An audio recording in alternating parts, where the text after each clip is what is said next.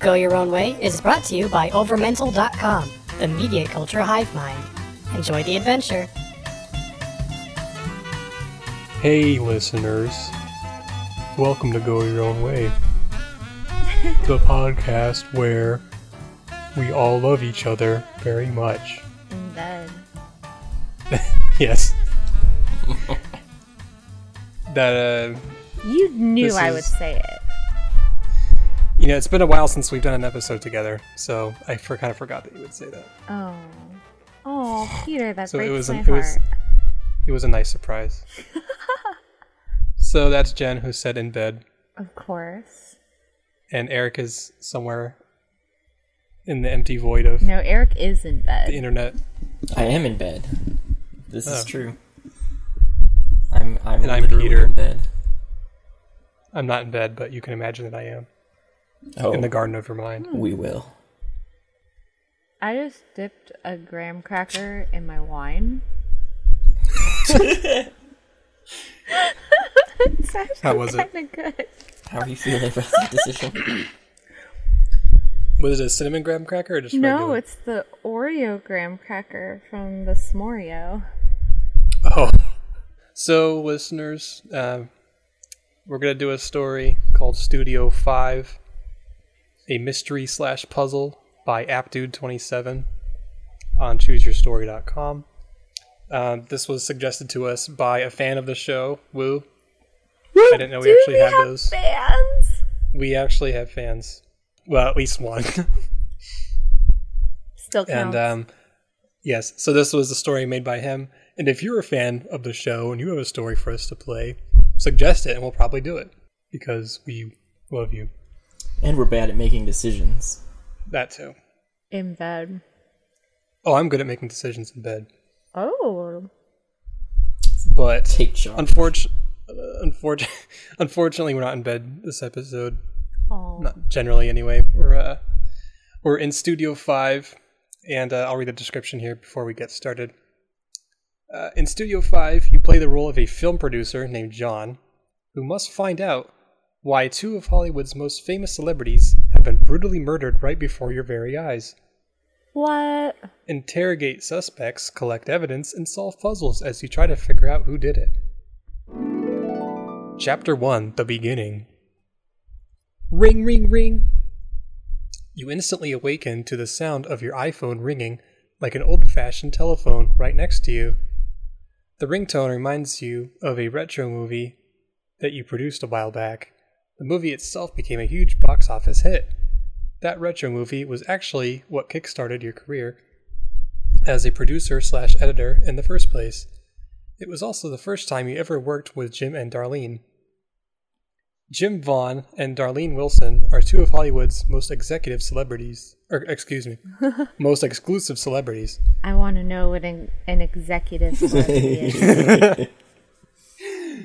As uh, I don't know. Uh, Jim is known for his action films, more specifically, the new and latest rendition of James Bond. Ever since that movie, his personality has skyrocketed to an all time ego. Interview talk shows and reporters constantly say that if there was an Oscar for most arrogant actor, he would win across the board. Psh. No. Against Marlon Brando? No. Always Brando. Darlene Wilson, on the other hand, is considered Hollywood's most classy woman. She's constantly winning awards for Hollywood's best dressed, most interesting celebrities, and even best cooking. What really started her career, however, was a television show similar to Friends. Her decade as one of the main characters on the show allowed her to get a name for herself. Eventually, she started to do major motion pictures. What made Jim and Darlene the best, however, was their chemistry on camera. Despite their constant bickering behind the scenes, they're always quite pleasant to work with. Tiredly, you turn over in bed and reach over to the iPhone on the nightstand. You read the caller ID, Jake Smith. Smith is your current boss and director for the new horror film he's making called The Monsters Within. Uh, wasn't there a TV show Hmm. It's called Monsters Inside Me. I think that's what it was called. It was about parasites, Oh, that like real sounds stories of familiar. parasites. Yeah. I think you're right. Like, like people Hmm. that have like maggots crawl out of their ears and stuff. Yeah. Yeah. Shout out to that show, which probably isn't airing anymore. Oh. According to E! Magazine, Jake Smith is considered the modern day equivalent to, to Tim, Tim Burton. Apparently, they even shared the same high school class. While Tim Burton's movies are more tame, however, Smith specializes more on the horror genre. He's not afraid to make his movies as bloody and gory as possible. When a popular talk show challenged Smith to produce a thriller instead of his typical run of the mill horror, he decided to accept the challenge. Smith can be very demanding, especially when it comes to the smallest things. In Hollywood, he's known as the absolute absolute jerk of directing. Mostly because he has a tendency to fire at least one person every day, go on wild tantrums, and go in and out of anger management rehab. Sounds like Michael Bay. Mm-hmm. Quickly, you pick up the phone. Hello, is John there? Smith asks in a demanding tone. So we finally have a decision to make. We can either say he's not here, but if you leave a message, he can get back to you. Or we can say, How can I help you, boss? I feel like he probably knows he's calling your cell phone, right? Yeah, but if you answer with a lady voice. I don't know. That's what I would do. Except I'm a lady. But you so I don't already know have if a I lady could get away voice. with it. Oh, try to answer with my best man voice, Um, which isn't very good, but I would. Or I would use an accent. G'day, mate. He's not here right now. Convincing. I kind of want to. I kind of want to make that my uh, voicemail thing now. Oh my god. Do it. Uh, so, so, since he's called the absolute jerk of directing, do you think we should not try to mess with him and be straightforward? yeah, I think so. I mean, we want to work again, right? Yeah. I need you to get to the studio ASAP. The first scene starts in one hour, and I need you there to oversee that everything beforehand is right and on track. Before you go, I have a few questions, you tell your boss. Make it quick, you revolting excuse for a film producer. Smith snaps at you so loud from the other end, you feel your ears falling off. Okay, so we can ask what exactly should I be doing, or nothing else, thanks. Part of me wants to be assertive and just ask the question rather than being like, sorry, sorry. Be I won't talk to you." assertive. Be e assertive. Yeah, I feel like we should know what we're doing. Like, It would be That'd helpful. good. seems seems good to know. Yes. Smith takes a breath before answering on the phone. I'm going to need you to get to the studio ASAP. Once you get there, just talk to Jenny, the set manager. She should have everything. if if if if Jenny has a talking part later, Jen, I think you're going to need to do it. Okay. She should have everything that you need to do. Once Jenny gives you the list of things to do, make sure you memorize every preferred action so that when we film the scenes, we don't have to call cut every time a cue is missed. I'll be at the studio soon, so make sure you get everything ready to go, Smith says to you before hanging up the phone. You hang up quickly, slip on your work clothes, get ready, and head out the door. As you start off toward the highway heading to the studio, you are re- you recall your first interview with Smith. Cue flashback. Ta-da. Okay, that's the sound effect I'm putting in. Mr. Smith, I really appreciate you taking the time to speak with me. I believe that I have what it takes to help you produce the next big box office hit. Smith sat across from me, hands clasped together on his desk, his bright blue eyes staring at you like a wild animal on its prey. Please call me Jake or Smith. Mr. Smith is my father's name. Hmm. He sighs and grabs your resume from the side of his desk. Okay, you look good on paper, so what? Tell me your life story, John. All of the job interviews you have ever dealt with, uh, no one ever asked you that question before. Well, uh, good question, you stumble out as you grabbed my resume on the table. I'm originally from New York, but my parents likes to move around a lot. All my life, I have lived in Chicago, Texas, Arizona, Nevada, and eventually here. I was never good at making too many friends since I always moved around so much. When my parents finally decided to stay in California, my father left my mother for some other woman. At the time, my dad was a traveling businessman. Turns out he was having an affairs with multiple women. We had to leave the state to get away from the drama since my mother was so embarrassed with the idea of an imperfect marriage. Well, I'm sorry to hear that, John. Smith tensed slightly and then turned in his chair towards his maker's mark. He grabbed the bottle as well as two shot glasses. Do you drink, John? he asked curiously. You shift uncomfortably in your seat. I'll take one. Good, because I have an announcement to make. I'm hiring you to be my new producer for my next film.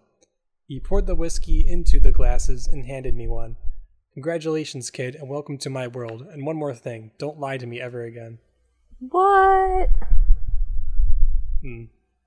Smith saw right through your sad story. Of course, none of it was true except for the part about living in California your whole life.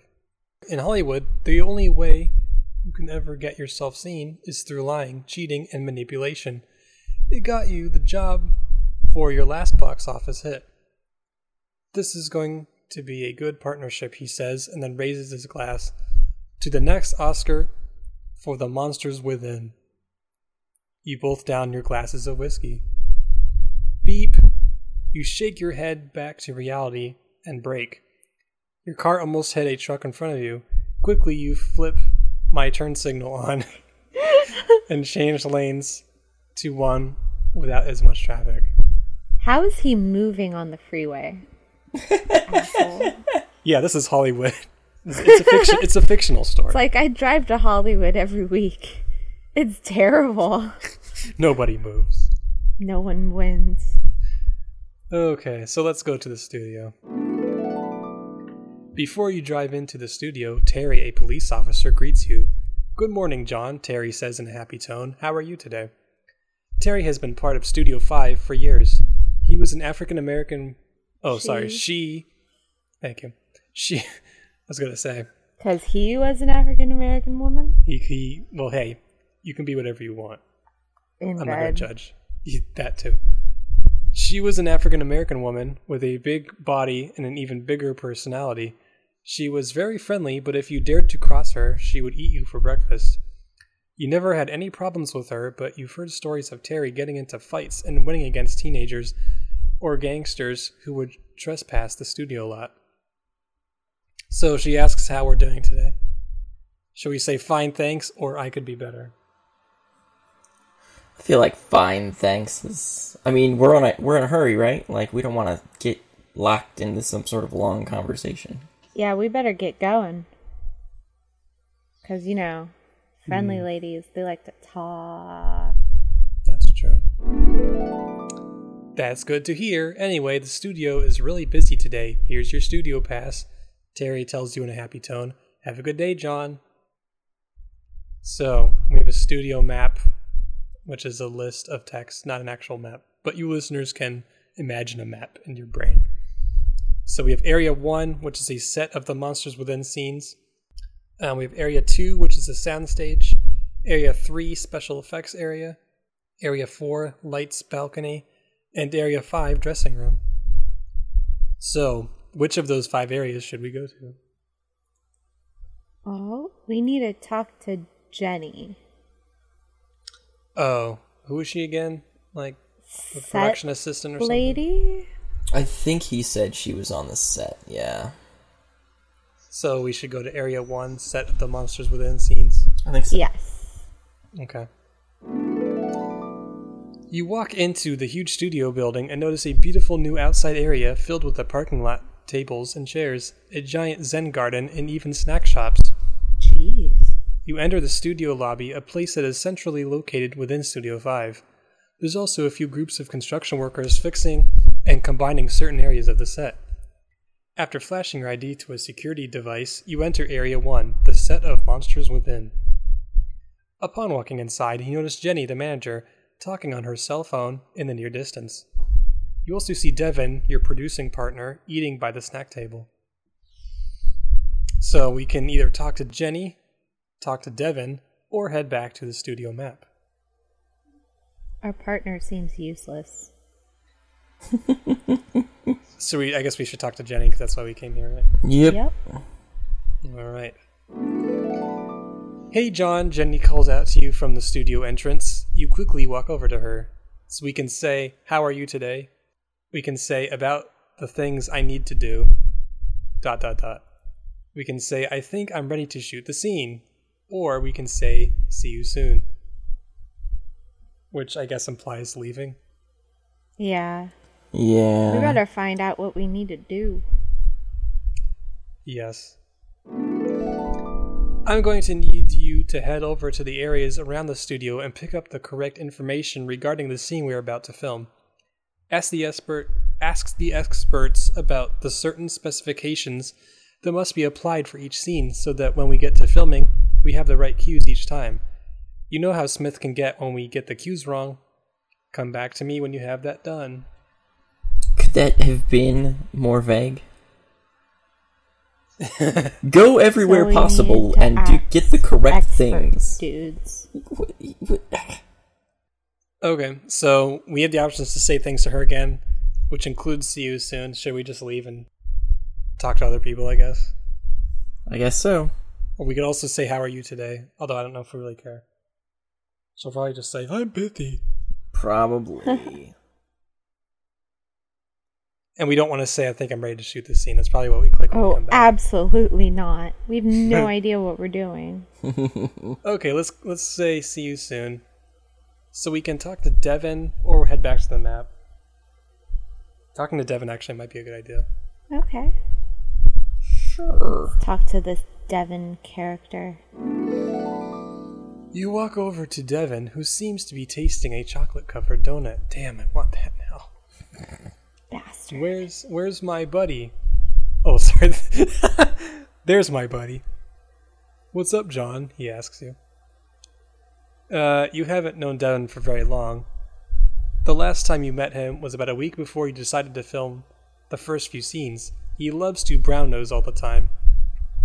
He also has an obsession with food, which is ironic considering how he looks like a Playgirl supermodel most of the time. Whoa. So we can say, How's the food? We can say, About the film cues, or see ya.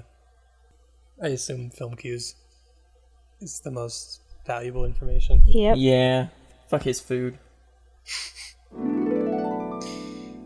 Jenny's got you working the film cues, huh? Well, that's really simple. Just head on over to each of the different studio areas and get the information about which equipment we're going to use for each of the scenes. Once you think you know everything, let Jenny know so that we can start filming. Okay, so that's basically the same thing that she told us. Yep. All right, let's go back to the map. So we can go to the sound stage, the special effects area, the lights balcony, or the dressing room. And I guess we're gonna need to go to all five. I'm Yep. guessing so. Um, should we just do them in order? I guess. Yep. So I guess area two. Seems reasonable. The sound stage. Ooh. You guys ready to make some sounds? Bow, chicka, bow, bow. You approach the sound stage, hoping a sudden blast of music or crazy sound effect doesn't make you go deaf. The soundstage itself is a large area above the actual set of the film, overlooking Area 1. Inside the vast room is a lot of bulky machines and large glass windows where you can see Jenny busily talking to the construction workers. You see Danny, the sound expert, busily turning the knobs of one of the bulky machines. Good morning, John, Danny says as he looks up from the large speaker. Anything I can help you with? Danny asks curiously. The current audio cue, let's see. Danny steps up from his seat and walks over to a clipboard. The audio cues for scene one are as follows a sound of glass falling on the floor, and then a girl screaming. He tells you and walks back to the machine. Anything else? So now we just say no thanks. Mm-hmm. So if I remember correctly, I believe the author told uh, told me that we're this is there's a lot of like remembering to do with this story. I have a Oh, notepad open. Um, remembering information that people give us and then using it later. So Oh, crap. you listeners can help us remember the audio cues, which are a sound of glass falling on the floor, followed by a girl screaming. So, clink and ah! Yes. Okay, got it. So that's all there is to do here. Let's go to area three, special effects area. And actually, it should be special effects area, not special affects area. Huh? Note to the author there. Oh, but on, on the actual page itself, it spells it correctly. I'll stop being an asshole. As you step into the special effects room, you notice a huge setup of computers all around Anthony, the special effects expert, sitting in a black leather chair. Each of the computers seem to have different animations playing all at once. Anthony turns around in in his black leather chair and greets you. Make it quick, I got a lot of things to do before the scene starts, he says to you in an impatient tone. Special effects cues. I believe there's a blood splatter effect on the floor at the end of the scene. Okay, so that's all he gives us. That makes sense. So a blood splatter at the end. It is a horror movie. hmm You're a horror movie. I am a horror movie. So, Area 4, the lights balcony. You decide to take a quick climb up to the lights balcony. At the top of the balcony, you notice that you're about two or so stories off the ground. You see Angelina, the light director, fix- fixing a pair of flickering lights. What can I do for you, John? Angelina asks as she shakes the flickering lights. You can tell she's not very fond of them. Uh, so we ask her for the cues for the lights. I believe there's a dim of black lights in the beginning, and then a fade in of white lights toward the end. Okay, Okay. so a dim of black lights at the beginning, fade in of white lights at the end. Mm-hmm. Okay. So last area, area five, the dressing room. The dressing rooms are filled with makeup artists and clothes designers. In the near distance, you see the two main actors, Darlene and Jim, getting ready for the scene. You pass some long hallways, each with their own sign on the door. Today happens to be a crazy day for the makeup artists and designers. On your way to the dressing room, you hear that this scene is supposed to be the most gruesome of them all. How intense. At the moment of your arrival, Darlene turns around from her makeup chair. Hey, John, I'm so ready for this scene. I can't wait to get on set. Jim, at the other side of Darlene, breaks a small laugh. Darlene, you're forgetting who the real main character is. that was really Oh, uncalled boy. for. That's not a real response to what she just said. Yeah. So then we ask, Do you guys know anything about the cues? Darlene picks up her script from the side and skims through it. Hmm, my script doesn't have the cues. You should go see the experts in the different areas about it. Do you have the cues, Jim? I memorized the script last week. I don't have it with me, Jim claims arrogantly. Don't mind him, Darlene tells you. So they were useless. Wow. Actors. Yeah. Worthless. Asshole actors. Okay, so it sounds like we got cues from three different places. Yeah. So now we can go back to Jenny. Jenny! Jenny. Uh, I forgot also when we talked to Jenny. It was supposed to be you, Jen, but it's okay. it's okay. You're doing think you good. to- You tell Jenny that you're ready to shoot the first scene of the film. So you think you have all the cues down and ready to go? Because you and me both know that Smith doesn't like starting over for silly cue mishaps, Jenny warns you. Fuck what Smith likes. I wish that's what the link said, but it just says I'm ready. But we'll pretend it said says that. All right, scene one: the monsters within. Lights online and ready. Special effects online and ready. Cameras, sound, and donuts. Donut. Everything's good. Eaten and ready for more. In bed. Yeah, that got dirty fast. The studio that was once a huge, bustling area filled with stressed workers and stage managers is now the quiet and ready studio to shoot scene one. Uh, you quickly grab a chair next to Smith and Jenny. As you sit down, Jenny nudges you on the shoulder. Here's the earpiece so you can tell each of the areas what and when to cue. Don't mess it up. You take an earpiece and quickly place it in your ear. So wait, so what role are we? Are we a producer? Yes. Because I feel like everyone's like we're, we really don't know what we're doing considering we're a producer. like, isn't the producer the one that like keeps everything together? I guess we're still learning. And the producer, like, throws in the money. Yeah, but doesn't he or she also like do a lot of organizing too? Uh, Maybe it's just money. Producers are yes, sort of supposed to make usually sure they that throw everyone that all up. on the PA, the producer's Yeah. assistant. That's true. Oh well. So the point is, we don't know what we're doing, but thankfully we have people being patient, telling Huh. us what to do. The scene should be starting in a few minutes, Smith tells you as he looks over to his clipboard to read the script. Darlene and Jim, the two main actors of the first scene, approach the set ready to be filmed. Everybody ready? Smith yells out to the workers around the studio. Ready, everyone yells back in unison. All right, action. Darlene and Jim burst through the bedroom door and close it as quickly as possible. What was that thing? Darlene asks in a shaken up tone of voice. It looked like one of those monsters that you read in a book, remember? Jim concluded. Also, I'm not even trying to read these in an acting type voice. I realize it sounds like shit. if they were acting in this voice, I think they would be fired. Impossible, Darlene shouts as she walks over to the window. The storm is getting worse, Darlene says, her voice, voice trailing off. Then suddenly, a loud burst of thunder is heard in the hotel room. Smith nudges you, indicating it's time for the light cue.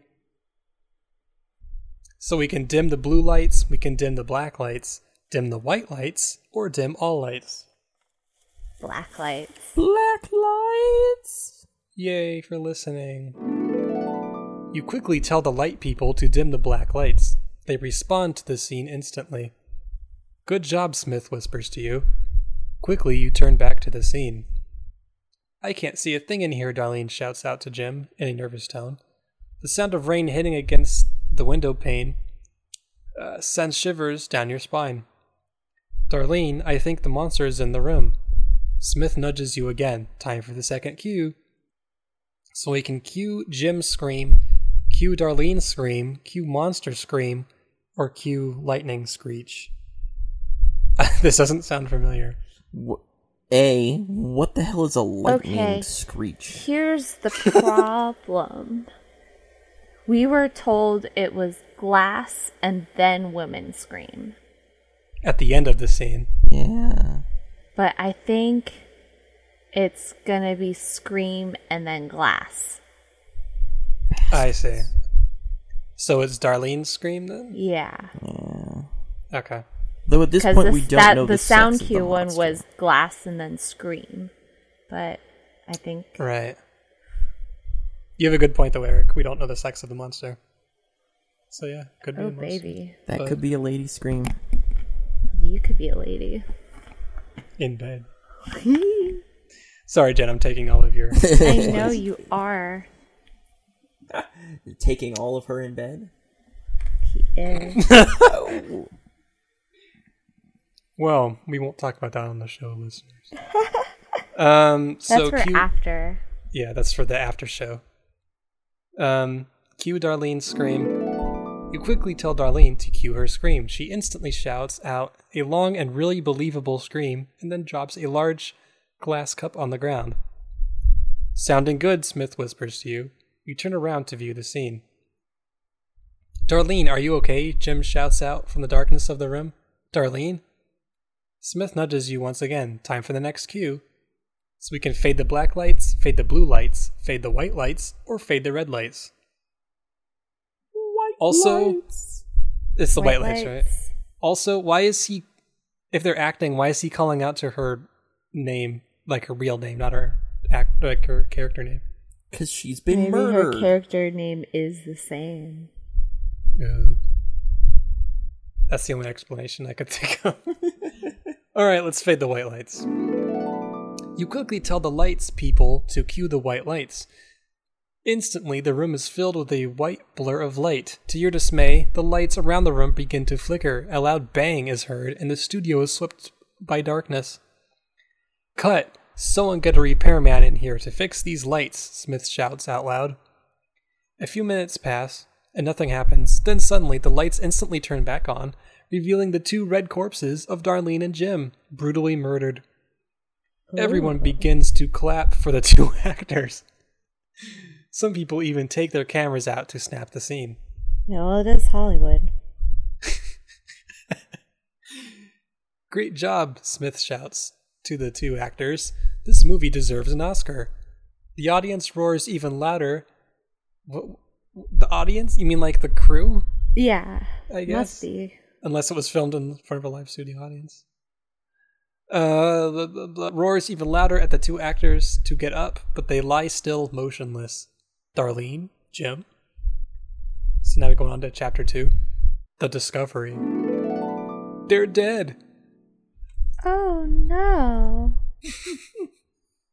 The voices of several nervous and terrified crew members filled the vast studio room. The two dead corpses of Darlene and Jim lay lifeless on the wooden set floor. You feel a small shiver tingle down your spine as you glance at what was once the scene of a horror film, is now the scene of a crime. In the near distance, you notice Jenny on her cell phone, probably trying to call the police. Every few seconds, she tries to wave the phone in the air, trying to get reception, maybe? Uh, at the other side of the room, you see Smith trying to regulate the crew. At a table near you, a radio on the weather station can be heard. Uh, good morning, folks. Unfortunately, the weather outside in California will not be very ideal. A massive hurricane will be passing through the area for the next Uh. several long hours. What? Please try to remain calm and seek the proper shelter to stay safe. The storm has already begun very dreadfully. This must have been written before the drought. Yeah. Uh, you hear static. Phone lines are down. You hear more static until the radio completely dies out. Um, there's no such thing as hurricanes here. It's a story. I know. He's also driving on the freeway. So- says sitting. Yes. We have to suspend some belief here. Yeah. Uh, let's see. Along the other side of the room, you notice some of the crew members trying to open the large studio doors to leave. In seconds, they manage to open the door. Outside, you notice very quickly the dangerous and vivid storm. Trees and cars are being pelted in the air like leaves in the wind. Quickly, you watch the crew members struggle to close the open doors. Dude, it's Sharknado. Sharknado! Uh, it doesn't take very long until everyone in the studio is quiet or, is whi- or whispering. You glance at many of the people, whom all seem to be glancing at Smith. Reluctantly, Smith gets up and speaks before the terrified crowd. I'm just a movie director. I can't help you guys. We're all going to die. You watch as he runs off into a corner of the studio. Directors. Directors. Jenny, the studio manager, steps up. There's no need to be wild or jump to hasty conclusions. We are currently working on the situation and we will all get out of here alive and safe. Jenny looks to you. John, could you help me out? So, is Jenny right or is Smith right? I have always wanted to tell a large group of people that we're all going to die, but that does not seem like the prudent course. Yeah. I don't know. Do we want to be good people and say the truth, or do we want to be terrible people and incite panic? I think we should be good people and tell the truth that they're all gonna die.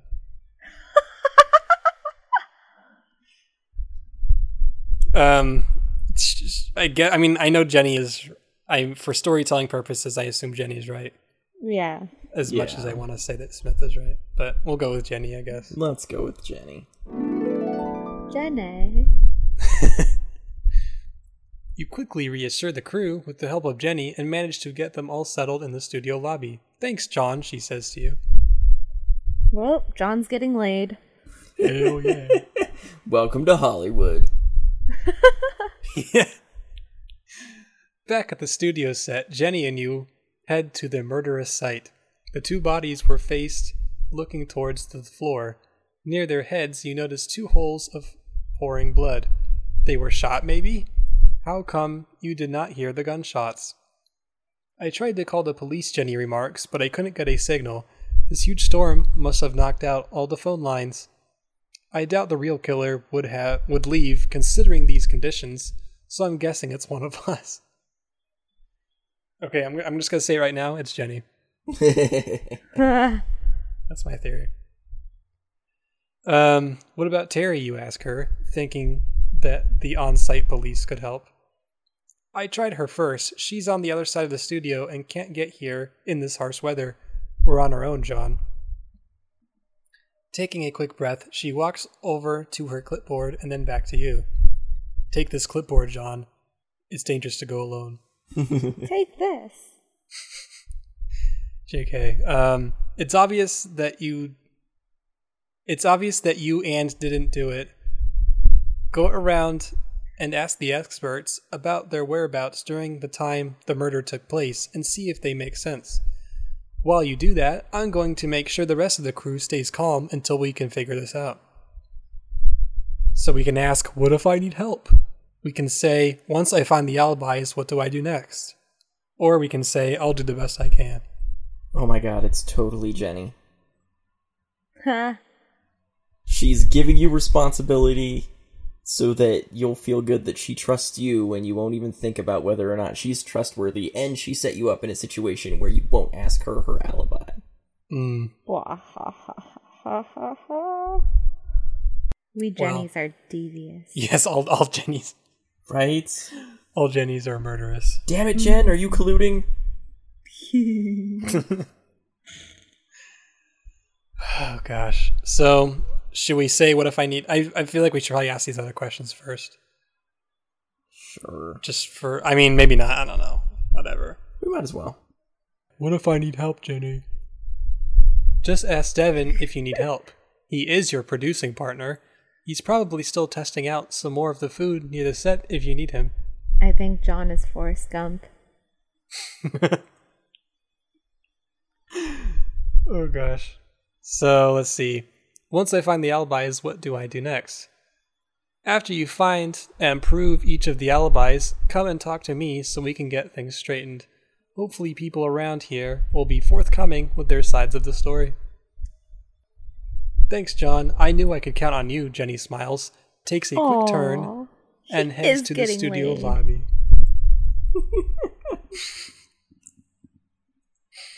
Thank you for helping me cover up my murder. Here's your complimentary blowjob. The empty studio set seems very eerie to you as you glance at the two bizarre murdered bodies. You can't help but feel a tingling sensation in your spine, almost as if the real killer would jump out at you at any minute.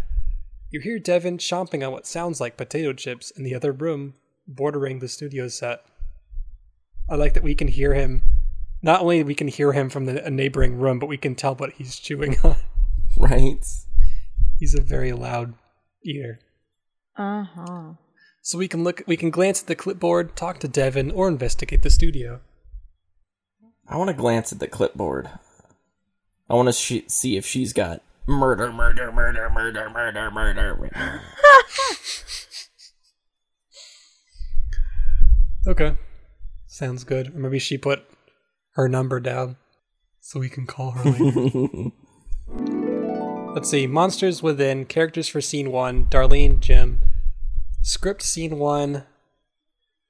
Blah blah blah. Murder notes.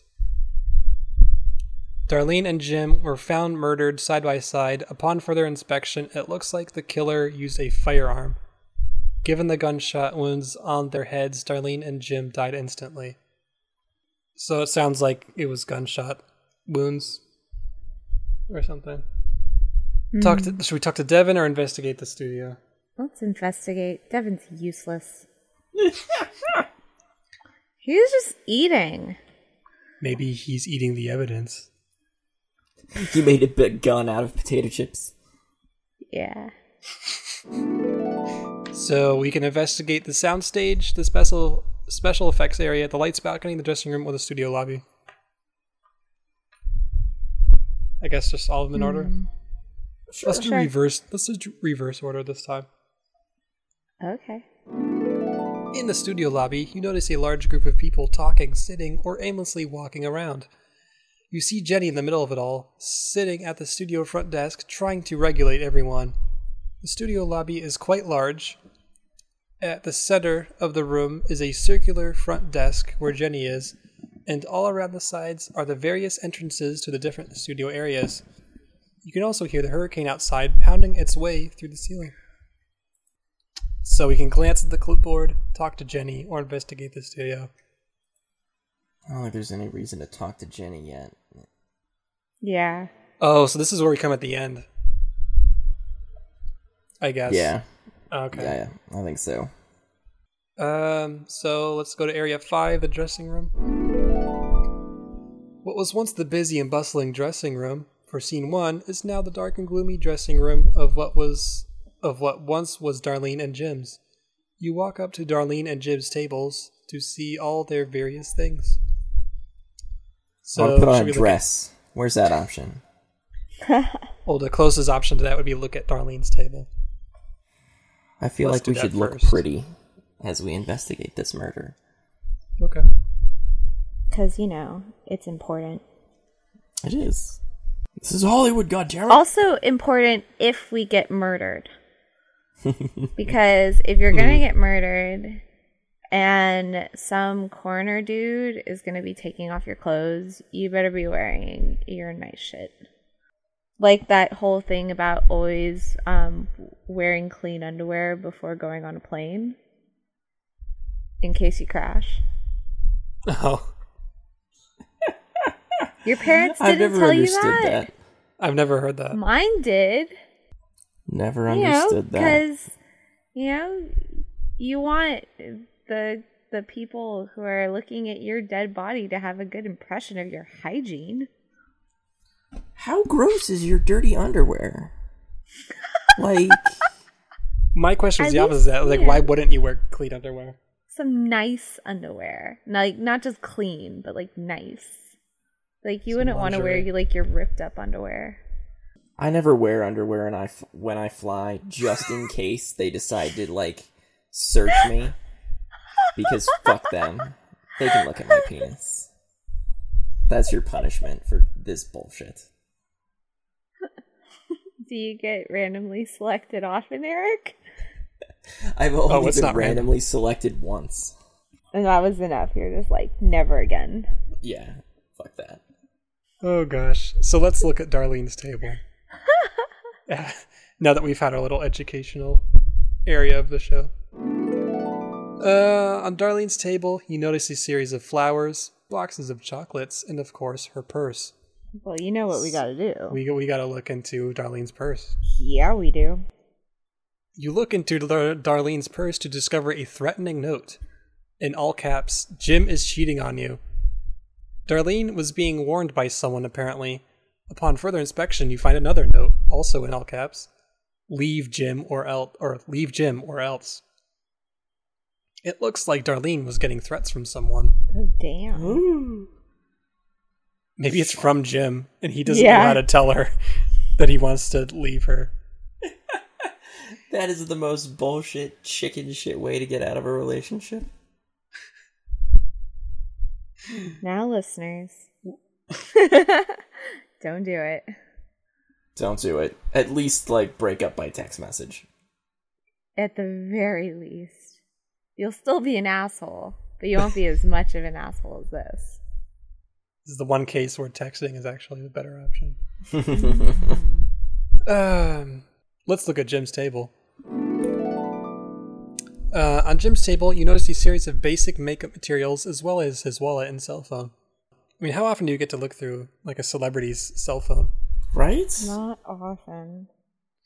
In his recent calls history section, you notice that all of his recent records, text messages, and voicemails have been deleted only a few minutes ago. Something is odd, you conclude. Mm-hmm. Cause he's a cheater, cheater, pumpkin eater. You decide to look through Jim's wallet. Inside Jim's wallet, you see various bills, credit cards, and a picture of him and Darlene together at a restaurant. Jim and Darlene were dating, maybe? Well, clearly. Yeah. I mean, you gotta be dating someone before they can be cheating on you, right? hmm Unless Jim just has no understanding of how these things work. Well, right? I mean, that's possible. He's an actor in Hollywood. Shall we go to the lights balcony now? In Area 4. You decide to take a quick climb up to the lights balcony again. At the top of the balcony, you notice that you're about two or so stories off the ground from the scene where Darlene and Jim were murdered. You see Angelina, the light director, staring down at the two murdered bodies. Next to her is the broken light fixture that she was shaking earlier. The same light fixture that caused the entire scene to go out. So we can interrogate Angelina or look at the broken light. Well, we gotta do them both. Okay, let's just interrogate Angelina then. Alright. Hello, John, Angelina says, and then trails off. She seems to look very traumatized from the situation. So we have lots of options here. How are you holding up?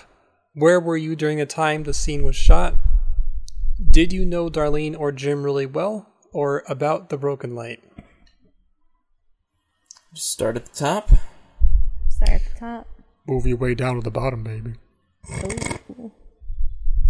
So we ask her how she's holding up. I'm still a little shaken up from the murder, she trails off again. Where were you during the time the scene was shot? During the shot, I was up here fixing the lights on your cues, Angelina exclaims as she takes her stare away from the bodies. Yeah, I kind of feel like we already knew that. Did you know Darlene or Jim really well? Jim and I were friends, Uh huh. but I didn't know Darlene, she says as she looks down at the two bodies again. Uh Mm-hmm. huh. So she was the other woman. Maybe. It's possible. I mean, Jim could have lots of other women. You don't know. About the broken light. That light was really annoying me, Angelina says in a loud tone.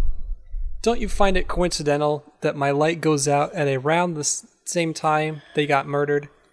Whoever did it obviously had access to this area, quickly climbed down, and then killed them, she exclaims.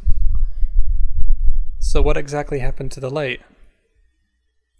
and why would you not see them? Yeah. Someone must have kicked it because there's a huge dent around the side of it. Angelina says as she picks up the broken light, shows you, and puts it back down again. Okay. Okay. So that's everything we can ask from her. Let's look at the broken light now. You look at the broken light. Around the side, you see a huge dent that obviously could not have been put there without force. So that's it for that. Uh, let's go to Area 3 Special Effects. As you step into the special effects room, you notice the same huge setup of computers all around Anthony, the special effects expert, sitting in a black leather chair. Next to the computers and desk, you notice a huge cabinet with a keyhole in the center, mounted on the wall. Each of the several computers seem to be playing the scene animation of the glass falling on the floor over and over again. Next to Anthony on his desk, you see a pair of keys with a blue dolphin at the edge of them. So we can interrogate Anthony or watch the animation. Let's interrogate him. All right. Because it's fun. Hi, John. I can't believe what happened earlier. If there's anything I can do, let me know. We ought to get to the bottom of this sooner or later, Anthony remarks to you. What's with the animation on the screens? Check this out, Anthony points to one of the upper computer screens playing a glass falling animation. This animation shows the special effect of the glass shattering by Darlene. At the end of the animation, a white blur can be seen in the far upper corner of the screen. Anthony then points to another computer below the first one he showed you. This computer shows how the scene should have taken place, but at the end there's no white blur. That means someone must have done something to cause the shot to look white. So you think the blur is the murderer?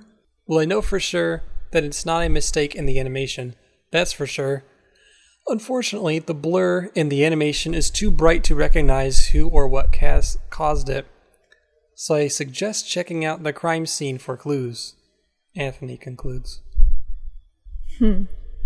Where were you while we shot the scene? Anthony moves slightly in his chair. I was here making sure the animation was correctly working the entire time throughout the scene. Look, it's a three headed monkey.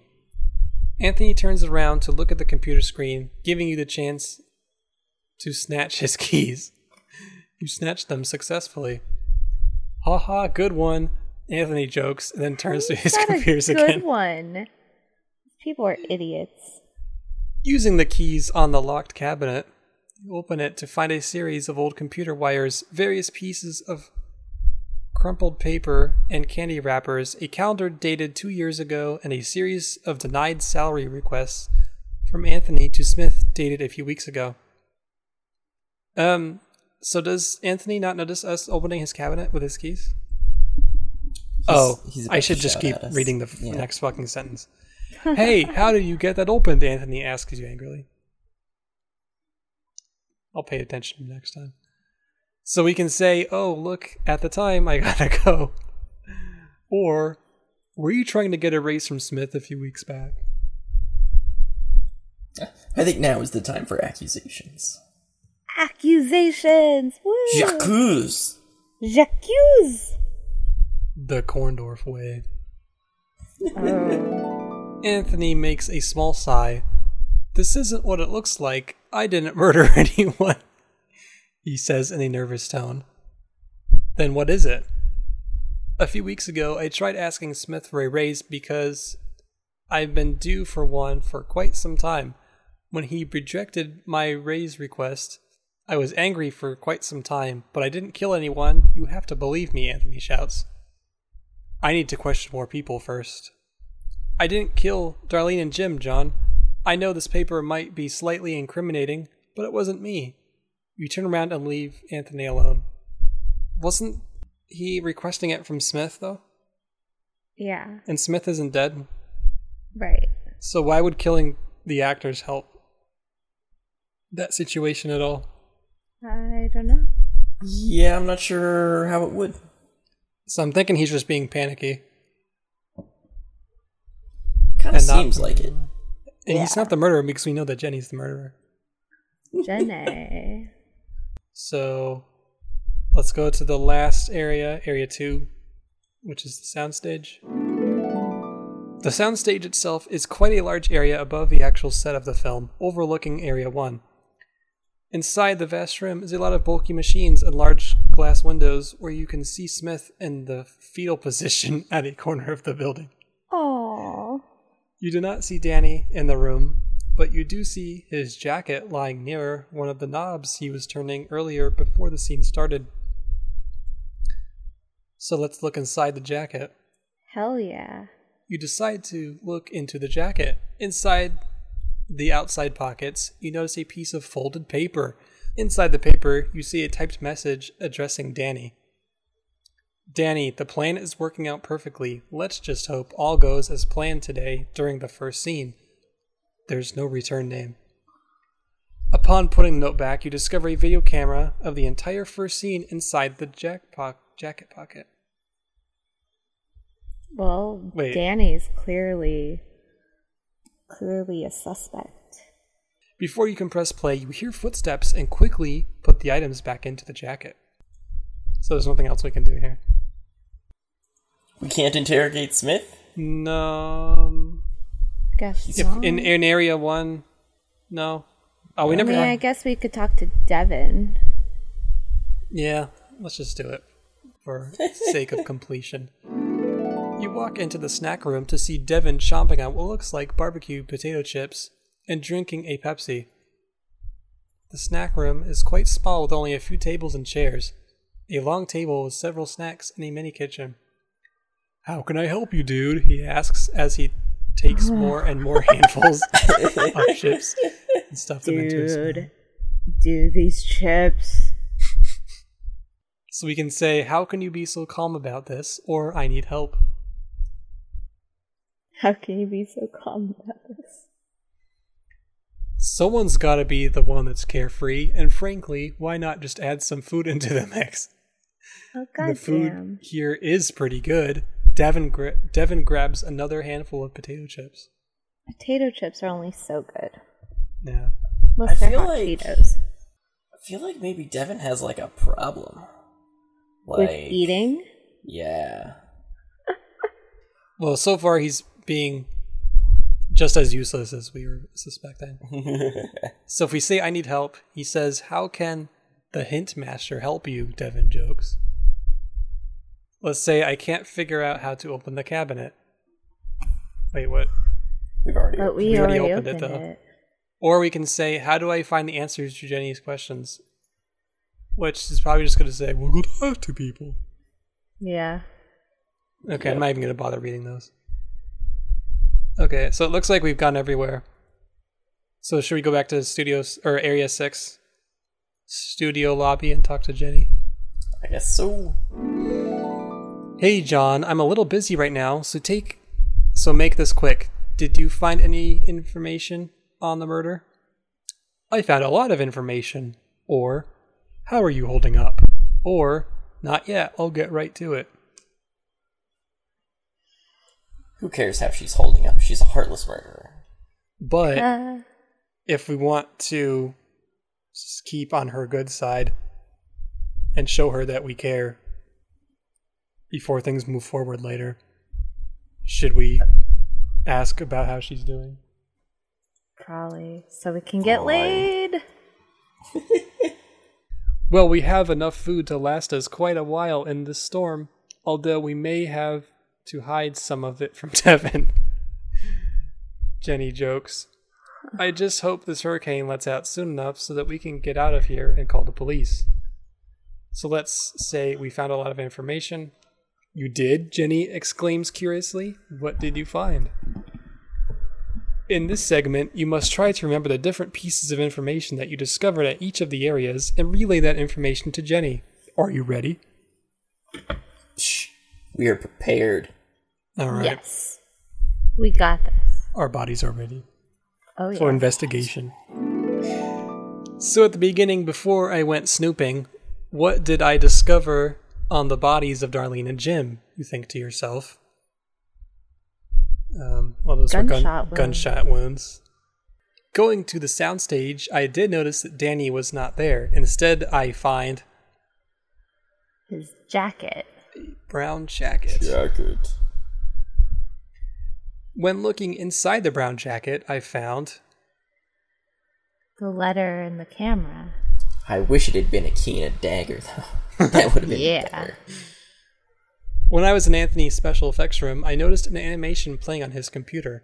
What was the animation playing on his computer? Glass falling on the floor. I also noticed a cabinet that could only be opened via a key. After going through the trouble of getting the keys, I managed to find, A request for a raise. Although we didn't go through too much trouble getting the keys, it's a lot easier than we thought. After confronting Anthony about the salary raise request, he told me that he was in the special effects room the entire time. He even shows me an odd effect that couldn't have been in the animation. What was the odd effect? The white light blur. The animation of the white blur of light indicated that the murder weapon may as well had been the gun. I then decided to head over to the light stage. I talked briefly, briefly to Angelina, and she showed me the broken light. What was broken about it? The the dent. Dent. After briefly looking at the broken light dent, Angelina had said that the person had that committed the crime obviously had to have access to the lights area, but also had enough time to climb down and kill Darlene and Jim. She also tells me her alibi on the light stage. Uh, I then decided to head over to the dressing rooms. Looking at Jim's table, I found two noticeable two notable items. They were Uh, the wallet and the phone. Once looking into the cell phone, I noticed that all the messages and voicemails were recently erased. Someone obviously didn't want anyone else to see them. In the wallet, I found a picture of Darlene and Jim. They must have been dating. On Darlene's table, I saw her purse, but inside of her purse, I found. The note. I quickly read the threatening note. It was a warning for Darlene to stop dating Jim. At that moment, at that point, I had realized that the culprit of the crime must have been jealous, a jealous ex of Jim, or a jealous ex of Darlene, which could be anyone in the studio. Oh boy. So we need to figure out who was dating Darlene or Jim before they broke up and started dating each other, Jenny It exclaims Jenny. in an excited tone. Oh yeah, wasn't she the one who had a history with I don't know. I don't remember. Somebody did. Just as quickly, a large bolt of thunder can be heard from outside. The ceiling lights above you begin to flicker, and instantly they go out, sweeping the room with a vast darkness. So, listeners, we've gone through the first two chapters of this story. Um, we've been going a while, though, so I think we're going to stop for tonight. Um, before I move on to chapter three, um, I'm tired of reading. Also, that's another reason to stop. but um, I think we can. I'll save our progress here so we can come back straight to it Good idea. next time. So once again, um, that was a mystery slash puzzle story called Studio Five um, by AppDude27. You can play that yourself on ChooseYourStory.com. If you have other stories you want to recommend to us, although we can't do it immediately because we got to continue this one, but after this story, if you have one you want us to play, tell us on Facebook at facebook.com slash GYOW podcast, or you can search for the Go Your Own Way podcast on iTunes and subscribe to us there, or you can find us on overmental.com. Woo. Yeah. yeah. And that's it. Until next time. But yeah, still think it's Jenny. Jenny is Jenny's are devious. okay, bye. Bye. Bye.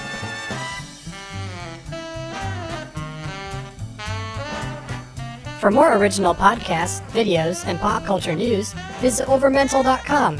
Thanks for listening.